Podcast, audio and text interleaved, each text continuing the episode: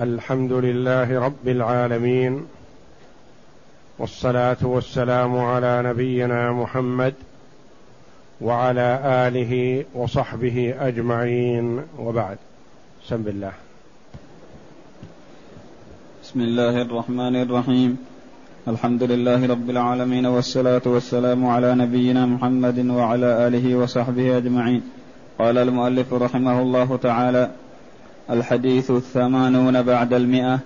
عن أبي هريرة رضي الله عنه قال بينما نحن جلوس عند النبي صلى الله عليه وسلم إذ جاءه رجل فقال يا رسول الله هلكت؟ فقال ما أهلكك؟ أو قال ما لك؟ قال وقعت على امرأتي وأنا صائم وفي رواية أصبت أهلي في رمضان. فقال رسول الله صلى الله عليه وسلم هل تجد رقبة تعتقها؟ قال لا. قال فهل تستطيع أن تصوم شهرين متتابعين؟ قال لا. قال فهل تجد إطعام ستين مسكينا؟ قال لا. قال فسكت النبي صلى الله عليه وسلم فبينما نحن على ذلك إذ أتي النبي صلى الله عليه وسلم بعرق فيه تمر والعرق المكتل. قال أين السائل؟ قال أنا. قال خذ هذا فتصدق به. فقال أعلى أفقر مني يا رسول الله؟ فوالله ما بين لابتيها يريد الحرتين. أهل بيت أفقر من أهل بيتي. فضحك النبي صلى الله عليه وسلم حتى بدت أنيابه ثم قال أطعمه أهلك. الحرة الأرض تركبها حجارة سود. هذا الحديث حديث عظيم فيه فوائد جمة كثيرة جدا. قال الإمام الصنعاني رحمه الله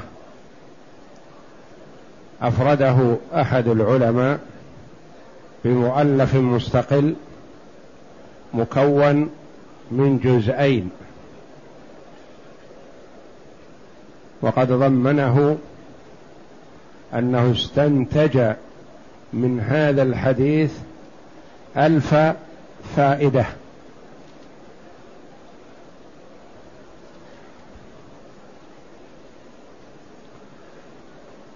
فعن أبي هريرة رضي الله عنه قال بينما نحن جلوس عند النبي صلى الله عليه وسلم. هم جلوس عند النبي صلى الله عليه وسلم في المسجد. فدل على الجلوس في المسجد لغير وقت الصلاة وفي غير وقت الصلاة. ليبرز العالم للناس ليستفيدوا من علمه ويسألوه.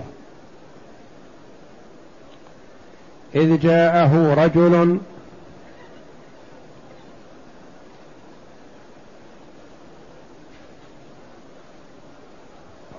هنا مبهم وورد في بيان المبهمات في الحديث أنه سلمة بن صخر البياضي من بني بياضة. فقال يا رسول الله هلكت. أي وقعت في جرم عظيم. والهلاك هنا معبر عنه به عن الخطأ والجرم والإثم العظيم. فهو هلاك معنوي. يعني وقعت في جرم يستوجب هلاكي في النار. فقال ما أهلكك؟ ما هو الذي أهلكك وما الذي وقعت فيه؟ وفي رواية أنه قال ما لك يعني ما هو هذا الشيء الذي وقعت فيه؟ لأن مسببات الهلاك كثيرة. نسأل الله السلامة والعافية. هل قتلت نفس؟ زنيت؟ شربت الخمر؟ ماذا وقعت فيه؟ قال وقعت على امرأتي وأنا صائم. فيه التلطف في التعبير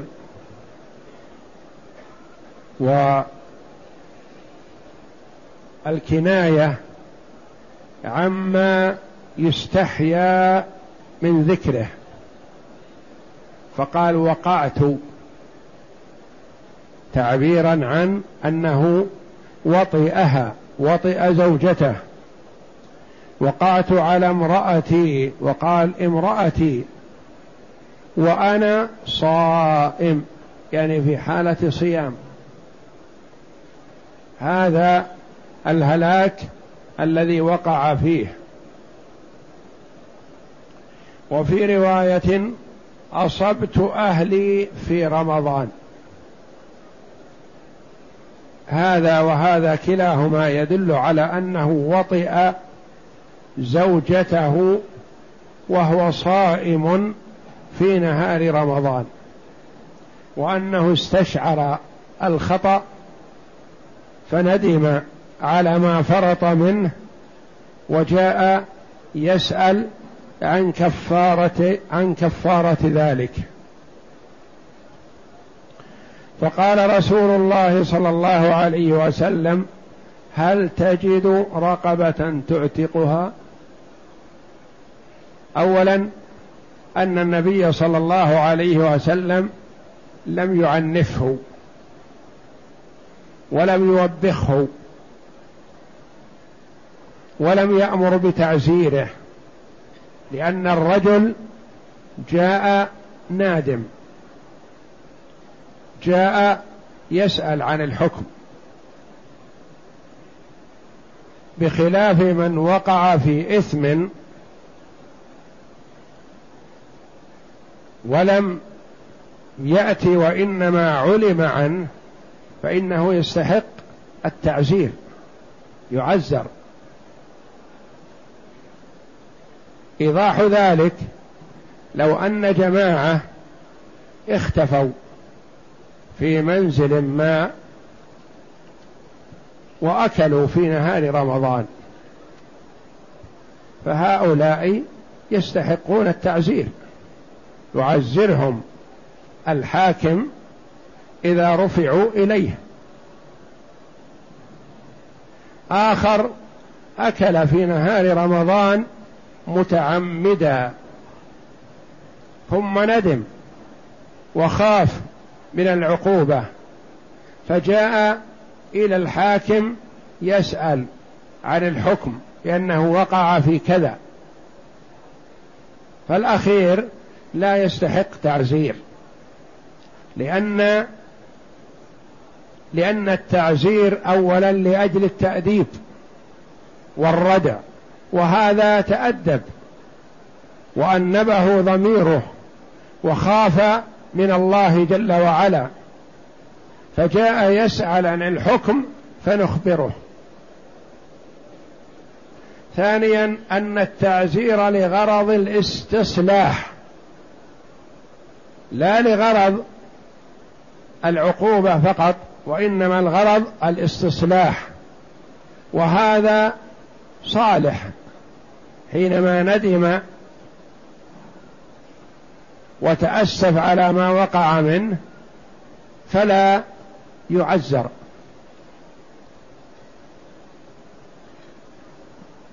ثم إننا لو عزرنا من جاء تائبا لربما من أراد التوبة والندم على ما فرط منه ما يأتي. إذا علم أننا سنعزره إذا رفع أمره إلينا. بل من جاء تائبا فإنه يقبل منه. ولا يعزر ولا يحبس ولا يضرب. وهكذا الحكم قرره الله جل وعلا في حق المحارب. من حارب الله والمؤمنين فإن جاء قبل أن نقدر عليه فلا نعاقبه. نقبل منه ولا نعاقبه. وإن امتنع حتى قوينا عليه أخذناه وأمضينا فيه حكم الله جل وعلا الوارد. في سورة المائدة.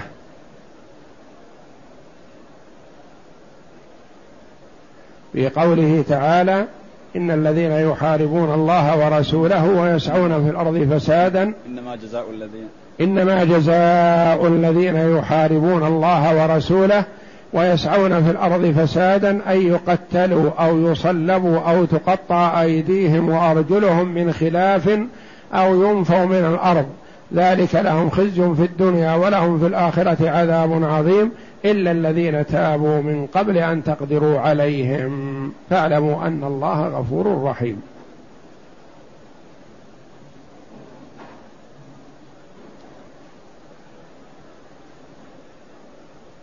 قال له النبي صلى الله عليه وسلم هل تجد رقبة؟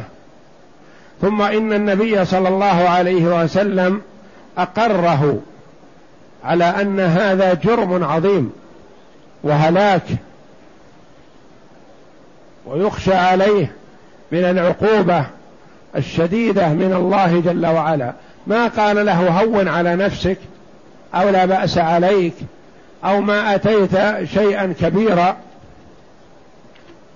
لا أقره على قوله هلكت. وفي رواية أنه قال هلكت وأهلكت. يعني هلكت في نفسي وأهلكت زوجتي في أن وقعت عليها.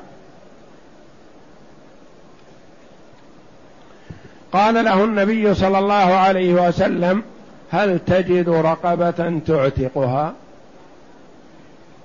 حسن خلقه صلى الله عليه وسلم ولطفه بالمتعلمين والمسترشدين. قال له هل تجد رقبة تعتقها؟ قال لا.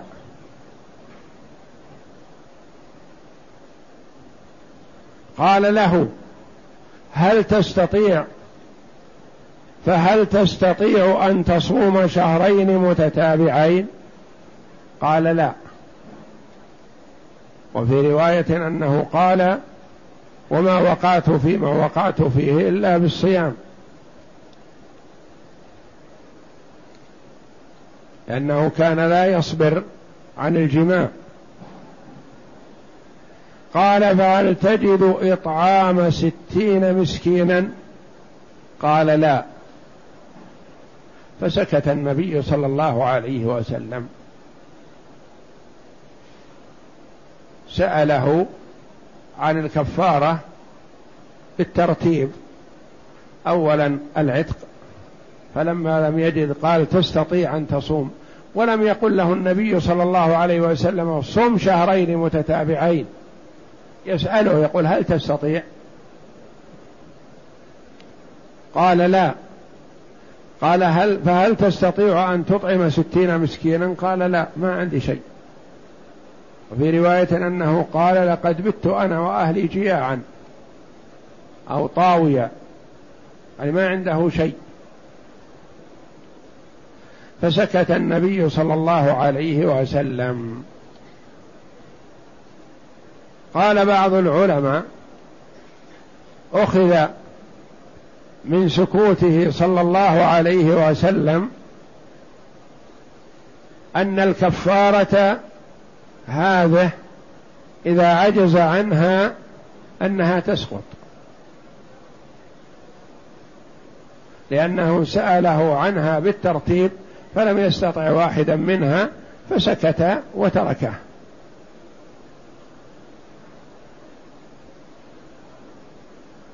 فبينا نحن على ذلك أتي النبي صلى الله عليه وسلم بعرق فيه تمر والعرق المكتل والمكتل الإناء أو الزنبيل من الخوص يوضع فيه التمر. قال بعض العلماء يسع خمسة عشر صاعا وقيل يسع عشرين صاعا من التمر. أتي بهذا صدقة. جيء به ليعطى للنبي صلى الله عليه وسلم ليعطيه من يراه أهلا لذلك. وإلا فالنبي صلى الله عليه وسلم لا يأكل الصدقة ولا تحل له.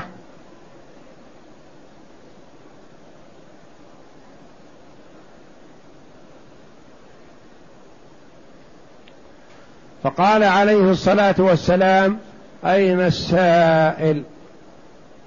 لما جاء التمر بحث صلى الله عليه وسلم عن السائل من أجل أن يعطيه إياه. قال أنا موجود ينتظر. حتى يؤذن له. ما فرح بسكوت النبي صلى الله عليه وسلم وانصرف وإنما انتظر حتى يأمره النبي صلى الله عليه وسلم بما يشاء. قال خذ هذا فتصدق به. دل على أن من كان عليه كفارة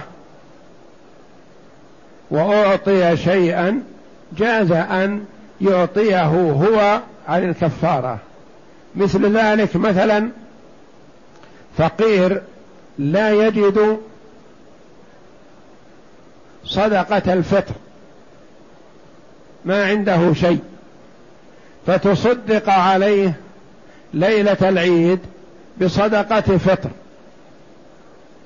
فكانت معه زائدة عن نفقة يوم العيد فيخرجها عن نفسه وعمن يعول.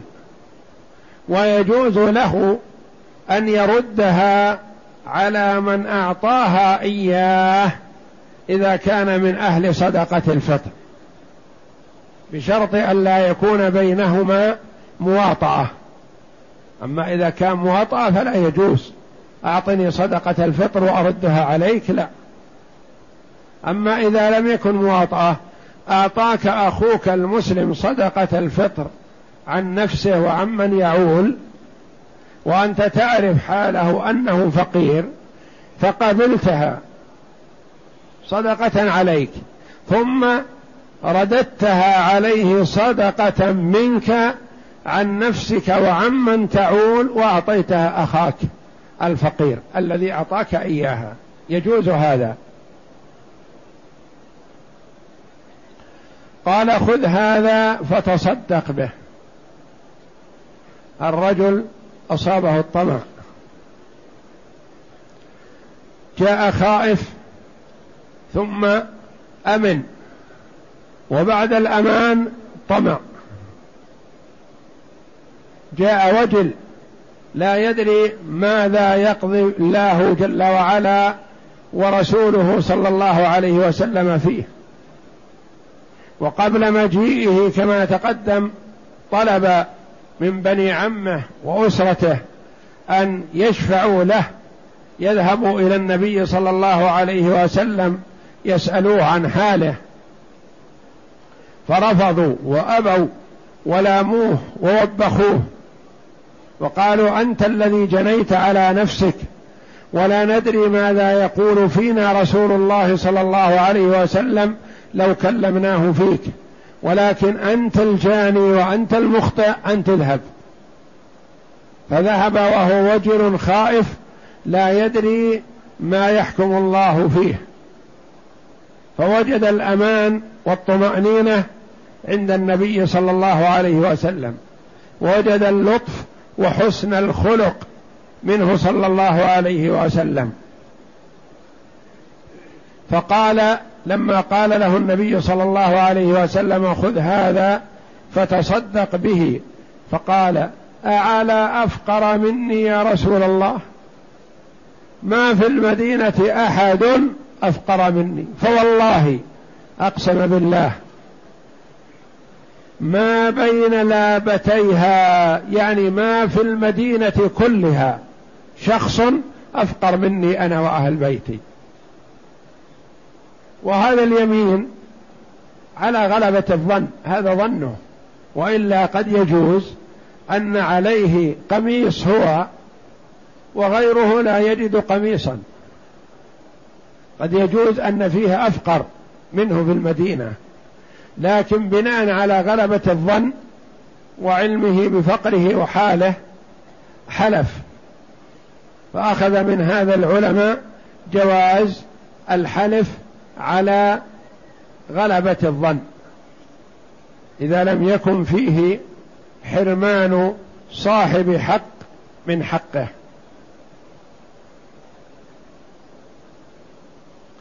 فوالله ما بين لابتيها اللابة الحرة والمدينة شرفها الله واقعة بين حرتين. والحرة هي الأرض.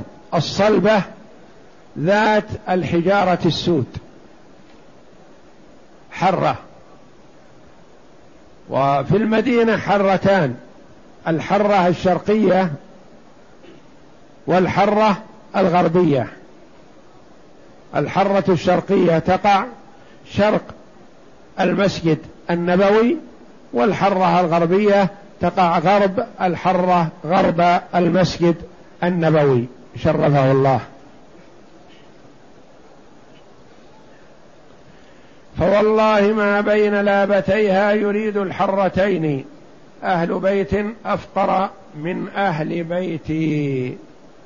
فضحك النبي صلى الله عليه وسلم حتى بدت أنيابه.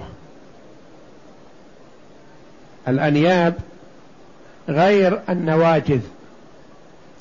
النواجذ تظهر في التبسم والأنياب هي التي داخل عنها في الفم لا تظهر إلا مع الضحك. ودل على جواز الضحك عندما يسمع المرء ما يستوجب ذلك أو يسبب الضحك. حتى ولو كان في مجال التعليم والتأديب. وضحك النبي صلى الله عليه وسلم تعجب من حال الرجل. جاء يرجف قلبه خايف وجل لا يدري ماذا يؤمر به. فلما اطمأن وأمن ما سمحت نفسه في أن يذهب التمر لغيره. أراد أن يظفر به. فضحك النبي صلى الله عليه وسلم حتى بدت أنيابه ثم قال أطعمه أهلك. فدل على سقوط الكفارة عمن عجز عنها. قول للعلماء كما دل على أنه يجوز للمرء أن يأكل من كفارته إذا كان في حاجة إليها على قول أن هذا التمر أصبح كفارة عنه. كما دل الحديث على أن الرجل إذا كان فقيرا وفي حاجة يجوز أن يعطى أكثر من حاجته. لأن هذا التمر كثير. خمسة عشر صاع أو عشرون صاع. وهو طعام ستين مسكين. ممكن أن يقول له النبي صلى الله عليه وسلم خذ منه قوت يوم أو يومين وأعطي الباقي للفقراء. ولكن النبي صلى الله عليه وسلم قال أطعمه أهلك فأعطاه في هذه الجلسة أكثر من حاجته.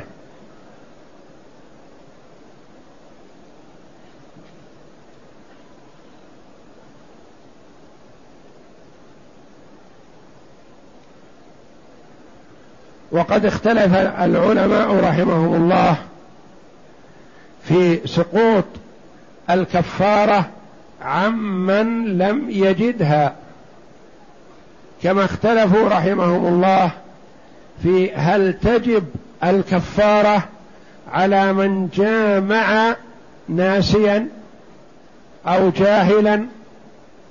لأن هذا الحديث دل على أن الرجل لم يكن جاهل ولا ناسي لأنه جاء يخبر عن نفسه بأنه هلك.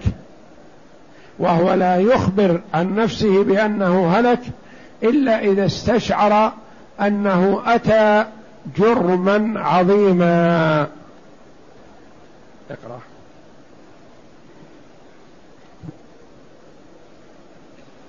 الغريب بينما الغريب يعني الألفاظ الغريبة في هذا الحديث.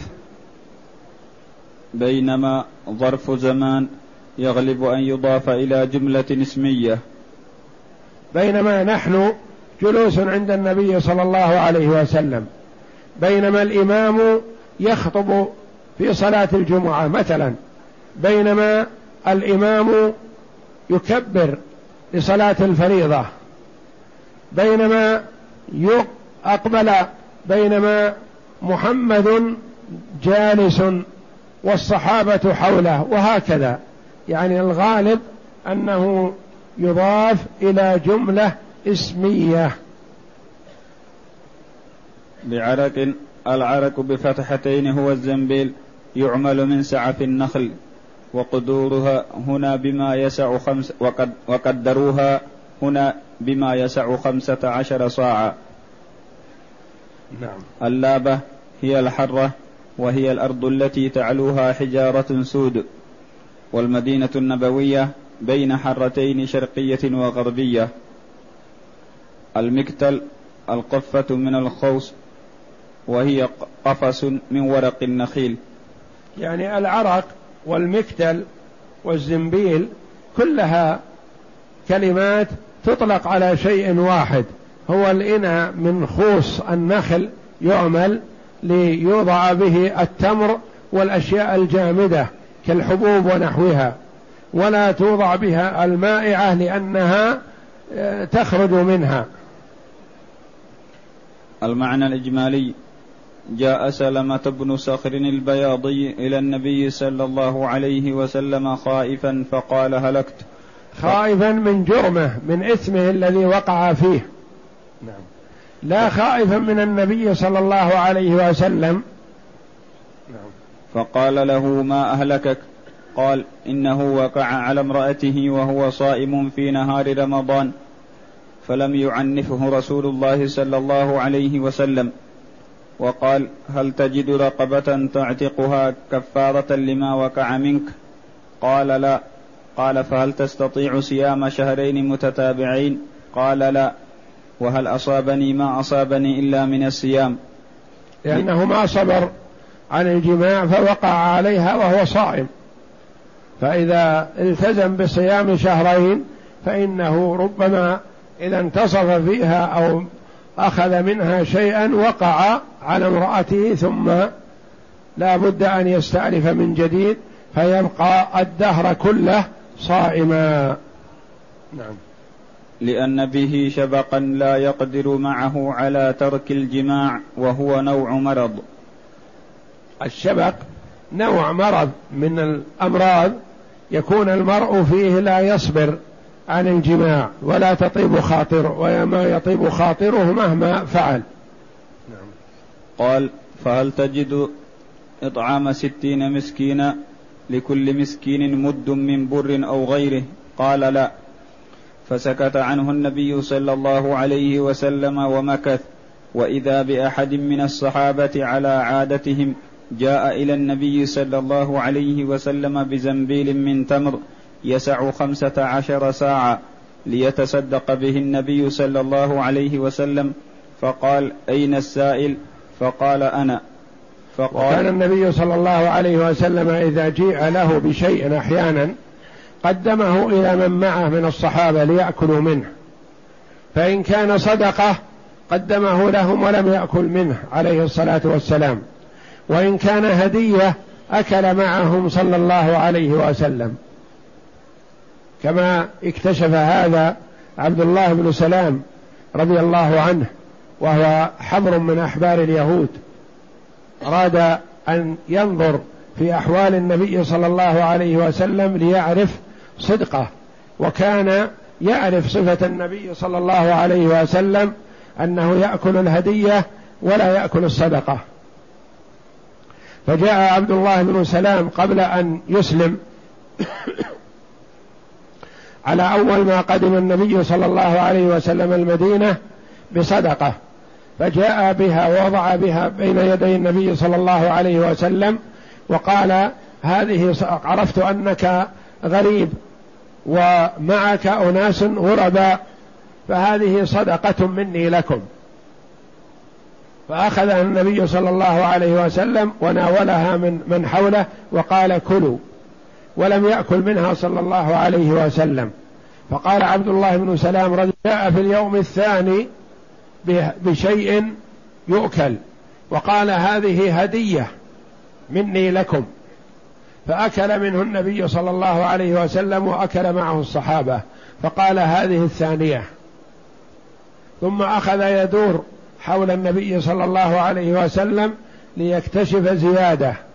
فأدرك النبي صلى الله عليه وسلم حاجته فأرخى رداءه فظهر خاتم النبوة بين كتفيه صلى الله عليه وسلم. فقال هذه الثالثة وانكب على النبي صلى الله عليه وسلم يقبله. وشهد أن لا إله إلا الله وأن محمدا رسول الله رضي الله عنه وأرضاه. وكان من علماء اليهود الموفقين رضي الله عنه. ثم إنه قال للنبي صلى الله عليه وسلم يا رسول الله إن قومي اليهود أهل بهت أهل ظلم وأهل إفك وأهل افتراء. فأخشى إن علموا إذا علموا عن إسلامي قبل أن تسألهم عني رموني بأشياء وأنا منها بري فأحب أن تسألهم قبل أن يعلموا بإسلامي. لتعرف مكانتي وأني معزز فيهم والحمد لله. فسأل النبي صلى الله عليه وسلم اليهود عن عبد الله بن سلام. قالوا هو سيدنا وابن سيدنا وأفضلنا وابن أفضلنا. شهدوا له بالفضل. فخرج رضي الله عنه وقال أشهد أن لا إله إلا الله وأشهد أن محمدا رسول الله. فالتفتوا إليه وانقلبوا يسبونه. فقال يا رسول الله ألم أقل لك؟ يعني قد قلت لك إنهم إذا علموا بإسلامي سيسبونني. وربما وقع في نفسك شيء من هذا تظن أني كما يقولون.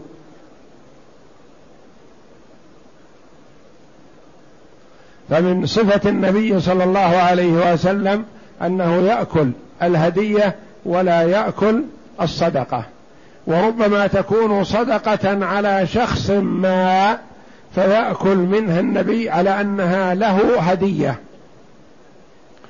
كما قالت إحدى أمهات المؤمنين رضي الله عنهن لما سألها هل عندكم من شيء؟ قالت عندنا لحم تصدق به على بريرة. فقال النبي صلى الله عليه وسلم هو لها صدقة ولها ومنها لنا هدية. فأكل منه عليه الصلاة والسلام. نعم. فقال خذ هذا التمر فتصدق به ليكون كفارة على ما اقترفت من الإثم. فما كان من الرجل الذي جاء خائفا مبهوتا بعد أن وجد عند رسول الله صلى الله عليه وسلم الأمن والطمأنينة إلا أن طمع في فضل الله تعالى على يد أرحم الناس بالناس صلى الله عليه وسلم. هو النبي صلى الله عليه وسلم. هو فهو أرحم الناس بالناس. أرحم الخلق. نعم. فقال أتصدق به على أفقر مني يا رسول الله؟ يعني أنا أحوج الناس إليه. ثم أقسم أنه ليس في المدينة أحد أفقر منه لما يراه من شدة الضيق عليه. عند ذلك تعجب النبي صلى الله عليه وسلم من حاله كيف جاء خائفا يلتمس السلامة فرجع آمنا معه ما يطعمه أهله ثم أذن له بإنفاقه على أهله فصلوات الله وسلامه عليه. اختلاف العلماء يرى عامة العلماء وجوب الكفارة على من جامع متعمدا واختلفوا في الناس. يعني من جامع زوجته في نهار رمضان متعمدا فهذا يرى عامة العلماء إلا من شذ بأن عليه الكفارة عليه الكفارة والجماع مفطر. ويلزمه القضاء ويلزمه التوبة والندم على ما فرط منه.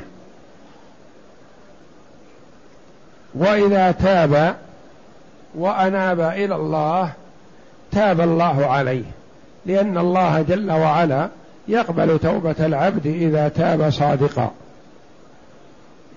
إذا تاب العبد إلى الله تاب الله عليه ولو أنه مقترف لأعظم الذنوب وأكبرها وهو الشرك بالله. الشرك بالله إذا تاب منه العبد تاب الله جل وعلا عليه. ولكن يلزم أن تكون التوبة صادقة. هناك توبة كاذبة يسميها العلماء رحمهم الله توبة كاذبة.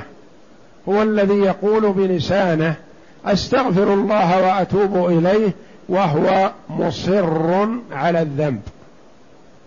يفعل الذنب ويقول استغفر الله وأتوب إليه ويكرر الذنب وهو يقول استغفر الله وأتوب إليه. هذا كاذب لأنه لو كان صادقا لأقلع عن الذنب. فمن شروط التوبة الصادقة الإقلاع عن الذنب. والندم على ما فرط منه والعزم على أن لا يعود. مثلا هو تارك للصلاة وترك الصلاة كفر.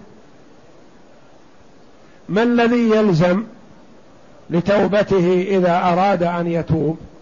أن يقلع عن ترك الصلاة يصلي.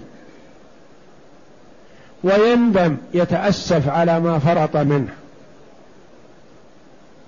ويعزم على ألا يعود على ترك الصلاة. فإذا اكتملت الثلاثة صحت توبته والله جل وعلا جواد كريم يقبلها. وإذا كانت الخطيئة تتعلق بحق آدمي مال سرقته أو اغتبته أو نحو ذلك. فالآدمي يستحل ويرد عليه ماله. فإذا لم يكن مال وإنما هو سب ويخشى المرء أن لا يسامحه صاحبه فعليه أن يستغفر له ويدعو له وأن يذكر محاسنه في الأماكن التي ذكر مساويه فيها ويكفيه ذلك ولا يلزم أن يخبره. أما المال فلا بد أن يرد عليه. إما أن ترده بنفسك أو تعطيه من يوصله إليه أو ترده بنفسك إليه ولا تخبر بأنه من طريقك أو أنك سرقته. المهم أن يصل المال إلى صاحبه. فالتوبة فيما يتعلق بحق الله جل وعلا ثلاثة. وفيما يتعلق بحق الآدميين يشترط لها شرط رابع زيادة وهو رد المظلمة إلى صاحبها. نعم. واختلفوا في الناس وتقدم أن الصحيح أنه ليس عليه كفارة. اختلفوا في الناس الذين قالوا الناس لا لا كفارة عليه. لقوله صلى الله عليه وسلم عفي عن أمة الخطأ والنسيان وما استكره عليه هذا دليل. الآخر قوله صلى الله عليه وسلم من أكل أو شرب فليتم صومه ناسيا فليتم صومه فإنما أطعمه الله وسقاه. قالوا يقاس عليه غيره. الذين قالوا يلزم الكفارة حتى وإن كان ناسي وإن كان جاهل. لأن النبي صلى الله عليه وسلم قال أفطر الحاجم والمحجوم. والغالب أنهما جاهلين بالحكم. فأخبر النبي صلى الله عليه وسلم عن فطرهما ولم يعذرهما بجهلهما. وقالوا إنه يندر أن ينسى الصائم صيامه حال الجماع لأن حالة الجماع تختلف عن حالة الأكل والشرب لأن حالة الأكل والشرب قد يتناول ما يأكله أو ما يشربه بسرعة وبدون أن يذكر صيامه نتيجة لعطشه. أما الجماع فله مقدمات وسيتذكر في أثناء مقدماته غالبا يذكر حالة صيامه ولا يقع في الصيام وهو على الجماع وهو ناس الصيام نعم. واختلفوا هل وجوب الكفارة على التخيير أو الترتيب؟ اختلفوا في الكفارة التي هي العتق والصيام والإطعام. أهي على الترتيب أم على التخيير؟ بعض العلماء قال هي على التخيير يعني يقال للمرء كفر بما شئت من هذه الثلاث. آخرون قالوا لا هي على الترتيب يعني أولا العتق. فإذا استطاع المرء أن يعتق فلا يصح منه الصيام. ما استطاع أن يعتق وقدر على الصيام فلا يصح منه الإطعام. ما قدر على العتق ولا الصيام صح منه الإطعام. والأكثر على أنها على الترتيب. آخرون قالوا على التخيير لأن النبي صلى الله عليه وسلم في بعض ألفاظ الحديث قال هل تستطيع أن تعتق أو تصوم أو تطعم. ولم يأتي بها على سبيل الترتيب وإنما قال هل تستطيع واحدا من هذه الثلاثة؟ الذين قالوا بالترتيب قالوا نعم الحديث الذي معكم صحيح دل على سرد هذه الأمور الثلاثة. لكن الحديث الذي معنا كذلك متفق عليه. وتضمن زيادة على الحديث الأول. فيعمل بالحديثين فيكون الترتيب. وإذا عملنا بالحديث الأول الذي معكم التخيير أبطلنا العمل بحديث الترتيب. وإذا أخذنا بالترتيب أعملنا الحديثين معا. نعم. فذهب مالك وأحمد في إحدى الروايتين عنهما إلى أنها على التخيير لما في الصحيحين عن أبي هريرة رضي الله عنه أن رجلا أفطر في رمضان فأمره النبي صلى الله عليه وسلم أن يكفر بعتق رقبة أو صيام شهرين متتابعين أو إطعام ستين مسكينا وأوجب تخييره. ظاهر الحديث التخيير. أنه مخير بين هذه الأمور الثلاثة. نعم. وذهب الجمهور من العلماء كالشافعي وأبي حنيفة والمشهور من مذهب أحمد والثوري والأوزاعي إلى أنها على وجمهور العلماء على أنها على الترتيب. نعم. مستدلين بحديث الباب وجعلوا حديث التخيير مجملا يبينه حديث الترتيب ليحصل العمل بهما جميعا. ولو أخذ بحديث التخيير لم يمكن العمل بحديث الترتيب مع أن كليهما صحيح. واختلفوا هل تسقط الكفارة مع العجز عنها كما هو المشهور من مذهب الإمام أحمد وهو أحد قولي الشافعي لأن النبي صلى الله عليه وسلم رخص للرجل أن يطعم التمر أهله ولو كان كفارة عنه ما جاز ذلك. وذهب الجمهور إلى أنها لا تسقط بالإعسار لأنه ليس في الحديث ما يدل على ذلك بل ظاهره عدم سقوطها لأنه لما سأله عن أنزل درجات الكفارة وهي الإطعام وقال لا أجد سكت ولم يبرئ ذمته منها. والأصل أنها باقية باقية وقياسا لهذه الكفارة على سائر الكفارات والديون من أنها لا تسقط بالإعسار. الكفارات الأخرى والديون لا تسقط بالإعسار. تبقى في الذمة متى ما قدر على ذلك. أما السقوط بالإعسار فهو في هذه الكفارة خاصة مع الخلاف في ذلك. أما الترخيص له في إطعامه أهله فقد قال بعض العلماء إن المكفر إذا كفر عنه إذا كفر عنه غيره جاز أن يأكل منه ويطعم أهله نعم. الأحكام المأخوذة من الحديث أولا أن الوطأ في نهار رمضان من الفواحش المهلكات لأن النبي صلى الله عليه وسلم أكره على قوله هلكت ولو لم يكن كذلك لهون عليه الأمر ثانيا أن الواطئ يعني أقره على قوله هلكت. قال نعم لأن هذا هلك وقوع في الجريمة والخطأ العظيم. نعم. أن الواطئ عمدا يجب عليه الكفارة وهي على الترتيب.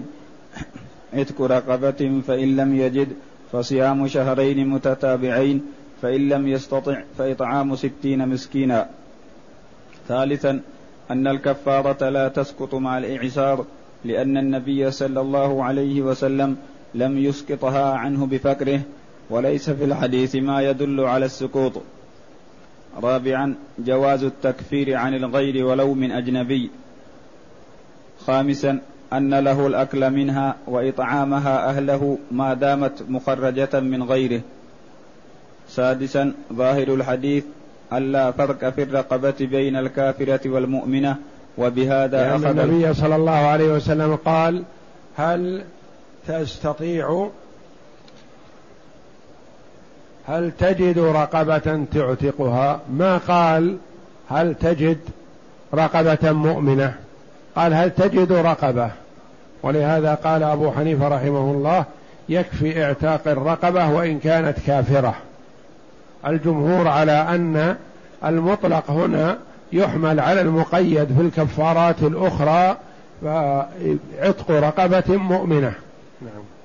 وبهذا أخذ الحنفية والصحيح الذي عليه الجمهور أنه لا بد من إيمانها ويكون الحديث مقيدا بالنصوص التي فيها كفارة القتل فإن ذك فإنه ذكر فيها الإيمان.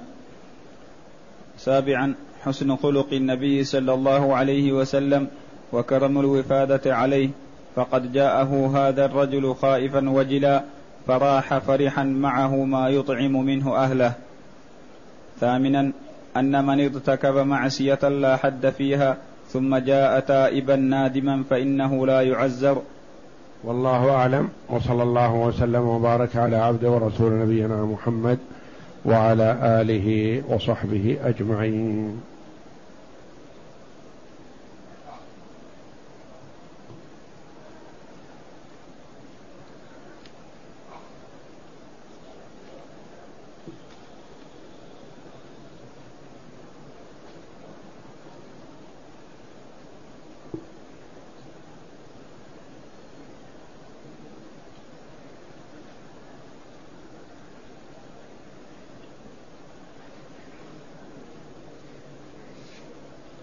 يقول السائل هل تلاوة القرآن من المصحف على غير وضوء جائزة؟ مس المصحف لغير المتوضأ محل خلاف بين العلماء رحمهم الله بعض العلماء قال لا يجوز أن يمس المصحف إلا إذا كان متوضأ واستدل بقوله تعالى في كتاب مكنون لا يمسه إلا المطهرون. آخرون قالوا يجوز أن يمس المصحف غير المتوضأ إذا كان حدثه أصغر. لأن النبي صلى الله عليه وسلم قال لأبي هريرة لما انخنس عنه لكونه على غير طهارة قال سبحان الله إن المؤمن لا ينجس. وقالوا الآية التي استدللتم بها ليست في كتاب الله في القرآن وإنما هي في اللوح المحفوظ. اللوح المحفوظ مكنون لا يمسه إلا المطهرون الذين هم الملائكة. ولا شك أنه يجوز قراءة القرآن للمحدث حفظا من دون أن يمس المصحف. والخلاف في مس المصحف وإذا مسه من وراء حائل أو جعله على كرسي ونحوه وقلب صفحاته بعود أو سواك ونحو ذلك أو من وراء حائل كأن يكون في اليدين قفازين فلا بأس بذلك. وإنما المن عليه الجنابة هو الذي لا يجوز أن يقرأ شيئا من القرآن. أما الحدث الأصغر فيقرأ والخلاف في مسه للمصحف.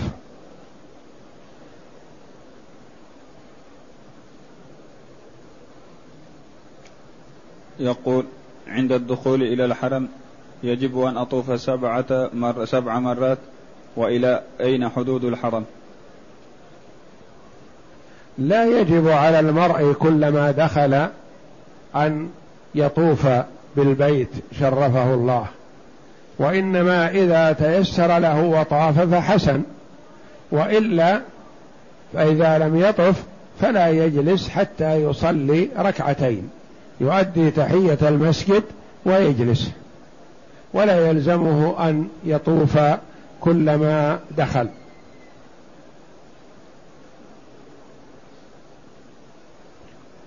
يقول اعتمرت في هذا الشهر الكريم ولكنني قد حلقت رأسي وأنا لابس المخيط فماذا علي؟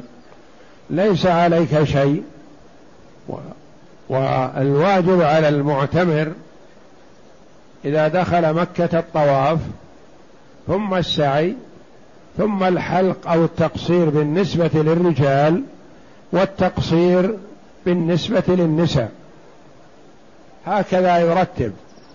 فإذا جهل أو نسي وطاف وسعى ولبس قبل أن يقصر أو قبل أن يحلق فنقول له اخلع ملابسك العادية بالنسبة للرجل والبس ملابس الإحرام واحلق أو قصر.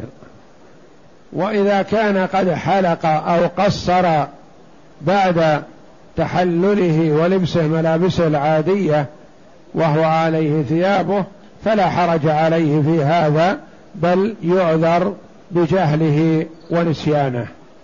ولا شيء عليه والحمد لله.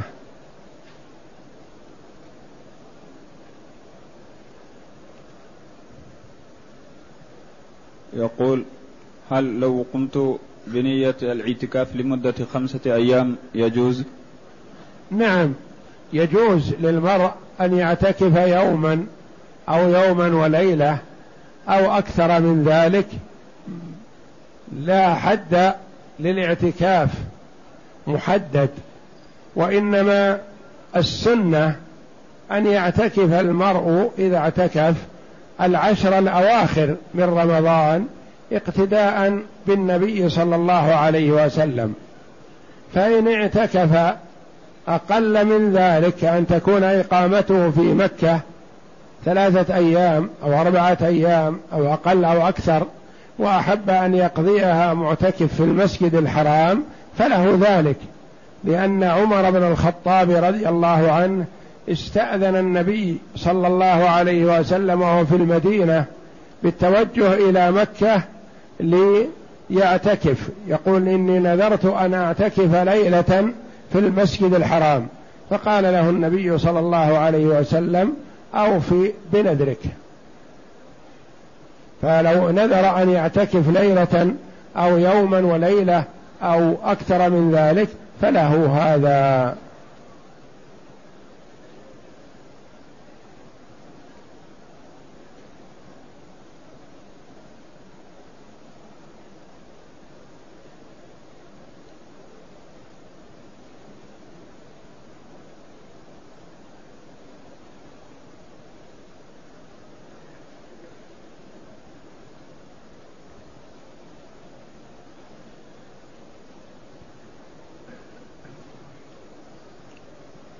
يقول هل يشترط لطواف التطوع أن يكون سبعة أشواط أم يتطوف بما تيسر؟ نعم الطواف كل طواف بالبيت لا بد أن يكون سبعة أشواط الطواف الكامل.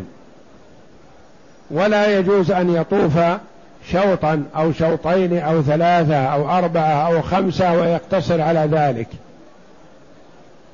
فكل طواف سواء كان ركن من أركان الحج كطواف الإفاضة أو ركن من أركان العمرة كطواف العمرة أو واجب من واجبات الحج كطواف الوداع أو سنة كطواف القدوم أو تطوع مطلق أي طواف فإنه لا بد أن يكون سبعة أشواط. فإذا أقيمت الصلاة وهو في الطواف.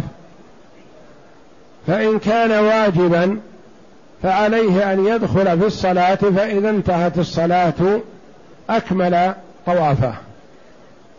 وأما إذا كان الطواف تطوع فهو بالخيار بعد الصلاة. إن شاء كمله وإن شاء تركه لكن إذا كمله فهو أفضل.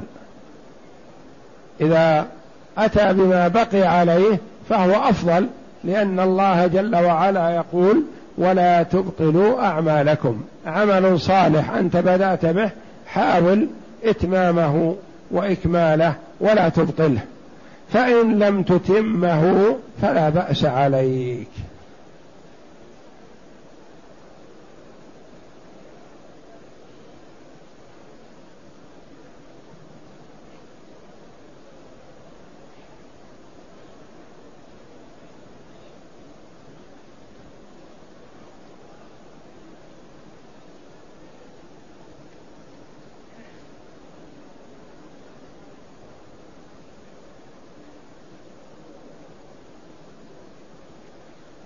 يقول ما هو الأفضل في الزكاة؟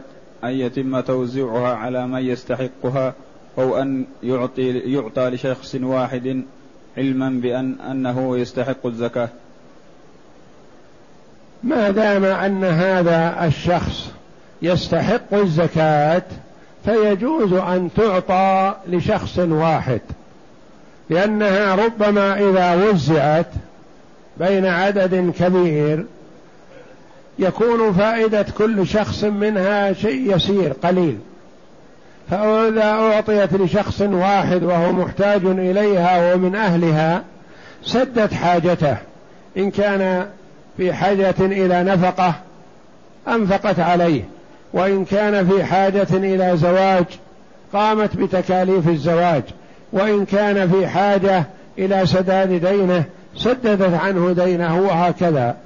فلا بأس إذا عرفت حاجة الشخص أن تعطي الزكاة كلها لشخص واحد ما دام أنه من أهلها.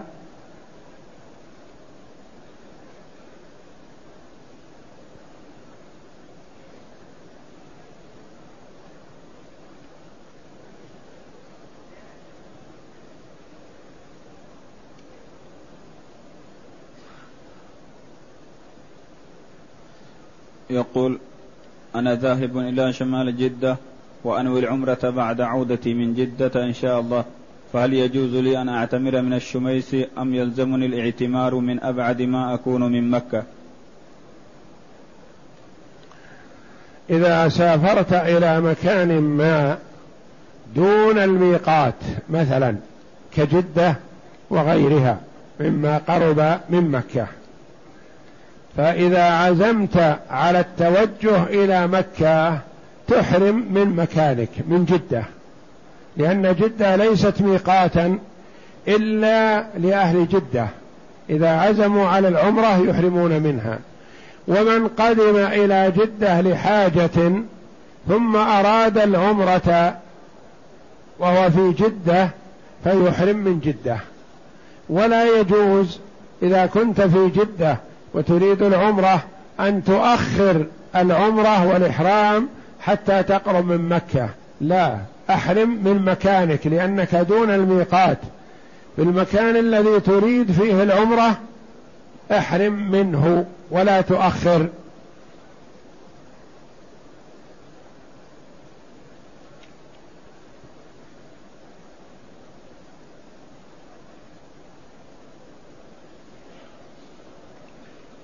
يقول صلاة الجنازة في التكبيرة الرابعة مع كسر تكبيرات صلاة الجنازة أربع كما هو معلوم.